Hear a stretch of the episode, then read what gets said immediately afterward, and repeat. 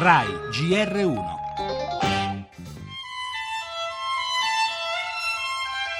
Il tempio di Bel, simbolo di Palmira, è stato abbattuto. La Alta forte scossa qui a Budanatra. Circa metà dei monumenti storici a Durban Square è crollata. La gente... 20 milioni di euro di refurtiva, tra cui parecchie opere d'arte, in particolare quadri di grande valore.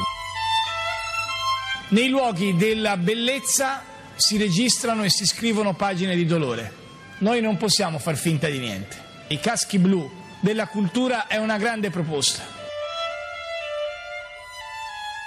Siamo il primo paese che mette in pratica la risoluzione approvata all'UNESCO su iniziativa italiana eh, che prevede la creazione di task force nazionali per la tutela del patrimonio. Crediamo e speriamo che molti altri paesi seguiranno l'Italia. Abbiamo messo insieme un numero significativo di carabinieri che sono già esperti e che possono essere il nucleo iniziale per difendere il patrimonio di civiltà più importante che ogni comunità ha, che sono i propri monumenti. Una grande proposta, commentava il Premier Renzi lo scorso luglio, una proposta che oggi diventa realtà grazie alla firma ieri a Roma dell'accordo con l'UNESCO per l'istituzione della prima task force di caschi blu per la cultura.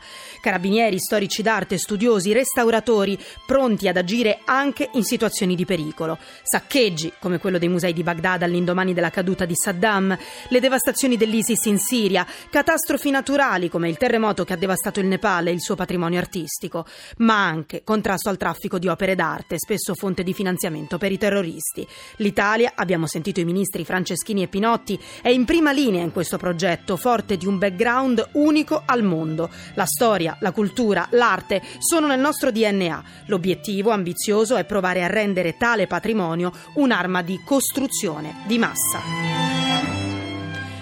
E in primo piano nel nostro giornale c'è anche la legge sulle unioni civili. Dietro front dei 5 Stelle sulla norma taglia emendamenti, salta il voto, ira del PD che parla di grave voltafaccia. La nuova bufera sulla sanità lombarda. Dopo l'arresto del leghista Rizzi interviene Maroni. Chi ha sbagliato pagherà, dice il governatore. Poi Europa e immigrazione. Si allarga il fronte antimigranti. L'Austria chiuderà le frontiere. L'omicidio Regeni attesa entro domani dai nostri inquirenti le carte dell'inchiesta egiziana. La cronaca prosegue la nostra inchiesta sul dramma del caporalato nel sud Italia. Lo sport Champions League. Stasera la Roma affronta il Real Madrid all'Olimpico. E poi oggi parleremo anche di noi, di Radio Rai. Balzo in avanti negli ascolti di Radio 1, l'editoriale del direttore Flavio Mucciante.